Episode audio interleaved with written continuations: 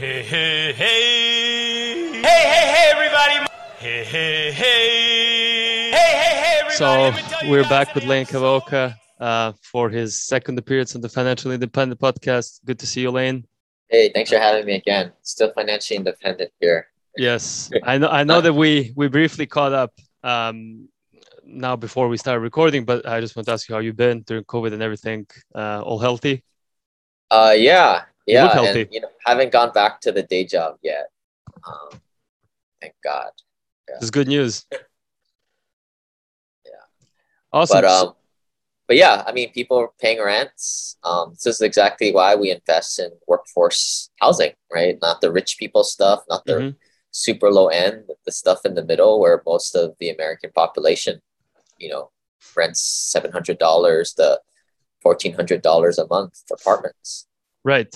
So just to give a context for the people who are who have maybe listened to episode number 1, I would say listen to episode 17, Real Estate with Lane Kawaoka, if you want to get some more context about Lane. But Lane, maybe quickly, could you tell people what you do and maybe tell people about Simple Passive Cashflow quickly, so just they for the first time listeners? Yeah. So currently own 6,000 rental properties. We buy mostly in bunches of apartments, so 200 to 400 units at a time. But I started investing in 2009 as I was working my engineering job. Up to that point, I was all taught to go to school, study hard, get a 401k, buy a house to live in, which I don't, here at simplepassivecashflow.com and my podcasts, we kind of teach people how the wealthy do things as opposed to what we're kind of brainwashed to do. Mm-hmm. So, I've, bought rental properties to start, and then eventually I became more of a credit investor, started investing in private placements and syndications. And, we kind of take over big properties and bring folks along with us. Yeah, that sounds great. And thank you for providing the context. And again, for anybody who wants to get more context, we discussed this in detail in episode number 17. So I think today, I think since we spoke the last time in 2019, as we recapped, many things happened, especially with COVID-19 and the real estate market went down, but then became red hot and everything. So let's say, how was your experience during the beginning of COVID? In terms of like the initial shock, how did you go through that? Yeah, I mean, I've never been through a pandemic before. I was a little worried, right? At the time we had maybe 4,000 or 5,000 units at that time. And I mean, I don't think anybody knew what to expect. The country shut down for a while. But in March and April of last year, I was honestly a little scared, but people started, needed to pay the rents. There was government assistance programs, and I would say in the worst of COVID in March and April, normally we collect 97% of the rents. You're always going to have a few out of 100 deadbeats. Mm-hmm. Maybe at worst it dropped down to like 95%, 94% in some of the worst properties. Some outperform, right? That's why you pick better than average areas, more in the red states, more economically focused, as opposed to, shutting down for every little thing. Mm-hmm. So continue to collect the rents. And, then I think what you kind of want to talk about today was like residential prices, right? Like we're more in the commercial real estate mm-hmm. world. So residential prices are more residential, which, I try and stay away from, because it's based on more an emotion, right? Mm-hmm. It's based off comparable sales. So whatever the guy, listed his price for and so forth, that's what the prices are dictated. Where commercial real estate is very different. It's based on how much profit you make, or EBITDA, for those business owners out there. Mm-hmm. But residential prices, there was low supply. You might want to think of it as people were too afraid of people coming through their house and with cooties. And they didn't want to list their houses in the market. So for whatever reason, supply was low. So prices dictated by supply and demand. And maybe supply was higher, maybe it was lower. We don't know, but supply was low. And that's what pretty much made the prices skyrocket that last year and even now. But commercial properties, prices did go up a little bit, but not as extreme as residential properties. So could you maybe just briefly say, for people that don't know, like what's the difference between the commercial and real estate and residential? So residential is basically just normal people living in their houses, selling their houses. And then the commercial, would that be like working space, for example? Well, commercial offices. Assets are more like, I mean, residential, you can have apartments, but those are considered more in the commercial realm, commercial assets. Normally, like anything bigger than 4 units and above is considered commercial properties. Whereas when you get below that threshold, it's not based off, you know, comparable sale. It's based off comparable sales, not a ratio of the net operating income times the cap rate, which is the market price or the price that it fetches. Right. So you said that basically there's a difference between what the residential market was experiencing with low interest rates and tough supply because of maybe 2009 crisis and whatnot, and what was the commercial side, what the commercial side was experiencing. So on the commercial side, do you, what kind of a state is the market now? Are you feeling confident? Is simple passive cash flow still the way to move forward in the future? Would you still recommend it to people looking to engage into real estate? Heck yeah. I mean, we went through a pandemic, country shut down, people still pay their rents. And that's why we're not house flippers or wholesalers. Like, we're not the people who got burned back in 2008. Those guys were gambling on appreciation. What we do is we buy stabilized apartments that are cash flowing day one. So if anything happens in the economy, we're okay. We just cash flow. We just sit tight. Right?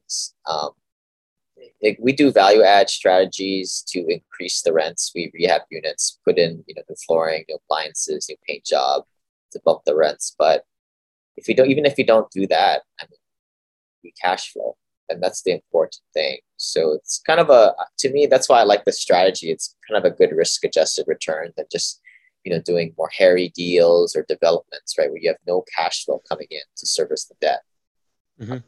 So as far as I'm concerned, heck yeah, this is exactly why. And now, I think starting the beginning of this year, once the vaccine started to roll out, rents have been skyrocketing. Some places 4%, 5%, 6% plus, which is very different what's happening. You know, some people are landlords, you know, mom and pop landlords, you know, they're still kind of behind on the times. They're not raising the rents because that's just the difference between professional property managers that we have on staff versus your mom and pop investors just with little rental properties here and there. Right. So I have a couple of questions. One of the questions is, do you think that the fact that the prices of properties went up significantly, that many people decided at some point, okay, this is maybe too expensive for me to buy a house, I might start renting instead, and that had an impact on the rent prices? I think maybe you could think in terms of anecdotes here or there, but generally, like, most people in this country can't afford to buy a house, nor should they, in my opinion. Right? They don't have the credit. They don't have the down payment saved up. They will likely be renters for the rest of life. And whether that's right or wrong from a standpoint of your where you want the nation to go, it is what it is.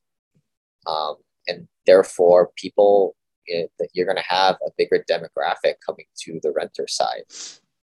That's how we got into this predicament in the first place in 2018. George Bush thought everybody should own a house, right? So they just decided to give loans out to everybody if you had a pulse, and you could fog a mirror, which is obviously not the way to be doing things. And now we're kind of having, we're going to more where it should be. Maybe a third of the people in this country being able to buy houses, the rest are just renters. Interesting. And then you mentioned another thing where basically you have cash flows, and then I assume that probably most of the deals are financed by credit and some kind of debt. Did you, on your side, experience this kind of environment with low interest rates? Did it benefit you and your business in terms of lower debt service costs and just being able to finance that easier? Well, the banks kind of froze up a little bit. So prior to COVID, they were pretty easy to work with. But the banks, they get, when uncertainty comes, the typical movement is to freeze. So things kind of froze up a little bit. It got a little bit more expensive to do loans during the time. But interesting. As of maybe a few months ago, things have kind of really opened up again to what it normally was prior to that. But the banks lending on apartments are government subsidized debt, because the government knows that the country needs more of this low income lower middle class types of housing, but they can't. And this isn't China, right? I mean, I guess we do have housing authorities here or there for the projects, but nothing for this, like, you know, not the super lower end, right? So therefore, the way they stimulate the economy is they get people like us to get these really sweet loans at our advantage that the government sort of subsidizes for us. So it's kind of free money in a way. Interesting. Yeah, I completely agree. And then one other question I had for you as well, you mentioned is that you operate both in red and blue states, let's say like that. And on your side, you actually experienced different outcomes in terms of rent payments, depending if the state was predominantly, I don't know, liberal in terms of not shutting down or kind of looking to shut down for every COVID case or whatnot. So could you speak a little bit more about that? Because that's very interesting. I haven't get any data on. Yeah, that, I mean, even prior to COVID, we typically invest in red states because they're typically a little bit more economically focused, economically driven. And more importantly, there's more landlord-friendly laws in those types of states. And what we like places like Arizona, Alabama, Texas, places like that. I mean, I live in Hawaii, and California's a cool place to live, but when you're the landlord, you don't want to be there. Plus, the numbers don't work in those areas anyway, right? You don't have that 1% rent to value ratio to be able to cash flow on a month-to-month basis. So, you know, and this became even more apparent during the pandemic, right? The states that were quicker to open up, whether it was good for national security or national health is another thing, right? But keeping the economy open and your tenants being able to pay rent is better in these other states. And the other thing that became very apparent, I mean, there was a little buzz in the beginning of the pandemic of the hashtag free rent tweets, and, you know, more on the socialist forbearances and all that stuff. Right, the Socialist Republic of California, right? This is kind of the big thing. And not to get political, right? But like, heck, when I'm the landlord, I want those laws on my side. And maybe it's just the way I grew up, my values. If you can't pay, you can't stay. Right. But we'll leave it at that.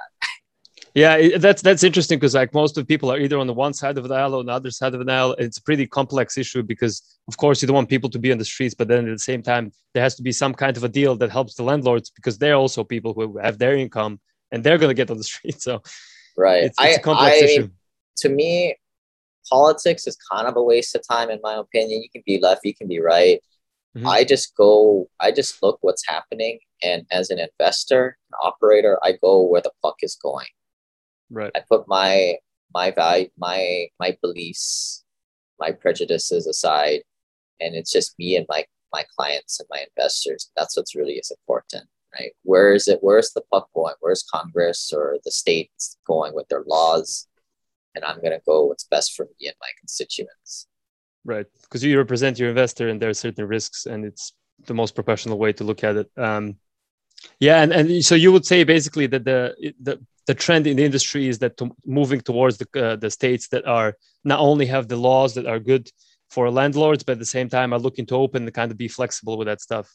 Right. And it's just, I mean, the stuff that we do is very basic. I mean, that's why people invest in real estate. It's not like really super technical. It's not rocket science. It's like, where's the population increasing? I mean, especially like this 2020 census information just got released a couple of months ago. It's probably the freshest data you're going to get. The easiest way you're going to be able to see these population trends. And the general movement is away from, you know, from the northern side of the country down to the southern Sunbelt states. Right. We spoke to another real estate investor, I think, a couple of months ago. And one useful thing that they were using to evaluate to which states will get more residents to come in. I think they're more interested in residential. But anyways, I think they're looking at USPS prices and the prices of vans, van rentals for the people who are moving in one direction. So I think they had states like Texas, the price for a van or a truck from Texas or into Texas was much higher than outside. Exactly. The U-Haul report, right? Right, the U-Haul report is what, like, you know, blue collar folks used to move, or what I used to move when I was a cheapo college student or out of college. I still did that. Right. But whereas the van lines are the ones where your white collar employees are kind of, you know, moved at the expense of the company. Those are more your white collar workers. So two different, you know, mm-hmm. Most of our tenants are more the blue collar type of folks. So we'll follow the U-Haul, but we'll also keep an eye on, you know, what's happening with the van line report and stuff like that. But no, those are just two anecdotes, right, out there. Mm-hmm. The biggest thing is just population. Mm-hmm. Right, it's not rocket science, right? Where are the areas that are growing more than others? The emerging markets, right? Makes all sense. Yeah, that's one thing I found very interesting that I didn't know. I come from finance, but I never really invested or worked in real estate. But I found very interesting those metrics that you can track U-Hauls and actually see the U-Haul price where people are moving to. So I guess one thing to ask, maybe to kind of finalize the last chapter of the podcast, is for people who are looking to go into the real estate market, or maybe they're looking to either buy or rent, what are certain recommendations that you would give them at this point of time that we live in post mid-COVID? I don't know how to classify this era. COVID is still out there, but it's not the worst of March and April of 2020. Yeah, I mean, it's whether it's pandemic, beginning, end, doesn't really matter. I mean, you want to buy assets that produce cash flow, such as real estate. I mean, crypto, all this other investments out there, they don't give you the tax advantages that real estate does. I mean, I don't pay too much taxes. I mean, go look at my taxes, simplepassivecashflow.com/tax. I mean, that's why I do real estate. I don't particularly like it, but it gives me cash flow. I get good debt on it. The government subsidized, and I don't pay. I get all these passive losses from the investment. Nothing gives you that trifecta out there. So if you're starting out, your net worth is under $250,000, go out and buy a single family home rental property. Don't go buy a house to live in. If your net worth is a little higher, you know, consider syndications and private placements. But you know, I think that's why, you know, we educate people at Simple Passive Cashflow and on the podcast, because I just get frustrated. There's just so much bad financial advice, you know, out to brainwash the masses to invest in 401ks and ISA funds, where only those companies get rich off of heavy fee investments that are pretty poor. The wealthy don't invest in retirement accounts. The wealthy, you know, buy houses, but after a certain point, it makes sense. If your net worth is under $250,000, I don't think you should buy a house to live in, period. Mm-hmm. Yeah, interesting. So you think, even though, like, for example, if you were to buy a house, if you bought a house like in San Francisco maybe 20 years ago, your house would, I don't know what, the price would probably quadruple. You would still say that buying and then renting would have been a better investment, because you get both the passive cash flows and you get the appreciation in the value of the asset. Is that the idea? Yeah. I mean, when you're buying a house out in California, especially, it's all gambling and appreciation. You get no cash flow. I mean, easy come, easy go. You did nothing for that investment. You just bought there, but it could have easily gone down just as much too. Mm-hmm. Now, I mean, that's why real estate is nice, because typically idiots, you know, can invest in real estate and make money. But imagine if you had the right strategies, where you invested in the right areas, that cash flow, in case something bad happened to the economy, you were hedged. And imagine also that you were able to appreciate the property, you know, rehab units slowly as you're also cash flowing. Now that's, you know, I think Albert Einstein said, like, compound interest was the eighth wonder of the world. Well, Albert Einstein wasn't an investor. Albert Einstein didn't know about forced appreciating properties. He was a great physicist or whatever he was, but no investor. I'm not sure if that was Albert Einstein, but I know that quote, and yeah, I definitely agree with it. I thought it was him. I don't know who it was, but I can Google it quickly. I have it here. You might be correct. I heard that definitely. Yeah, Albert Einstein. He who understands it earns it. He who doesn't pays for it. Yeah, but Albert Einstein didn't understand forced appreciation. Now, when you can get in there, rehab units, and now your tenants pay you $100 more or 10% more, you just increase the price of the property. You force appreciated it by 10% right there. Sounds great. And then in terms of, like, who are your customers, and maybe for people listening and they want to get engaged with the Simple Passive Cash Flows, what would constitute your customer, you know, if they were to reach out to you or stuff like that? Yeah, just as long as you're, like, pretty decent with your money, right? Like, we don't work with people who are in credit card debt, can't seem to save money, don't make more than 50 grand a year at their day job, right? You got to be. Is there a credit score that you're looking for, like a cutoff credit score, something like that? Not really. I mean, if you just got to be halfway decent with your money, right? It's not starting at square one. I mean, so a lot of the content is free for investors on there to get on the fast path. If people want to download my remote rental e-course, just buying rental properties, they can text the word remote to 314-665-1767.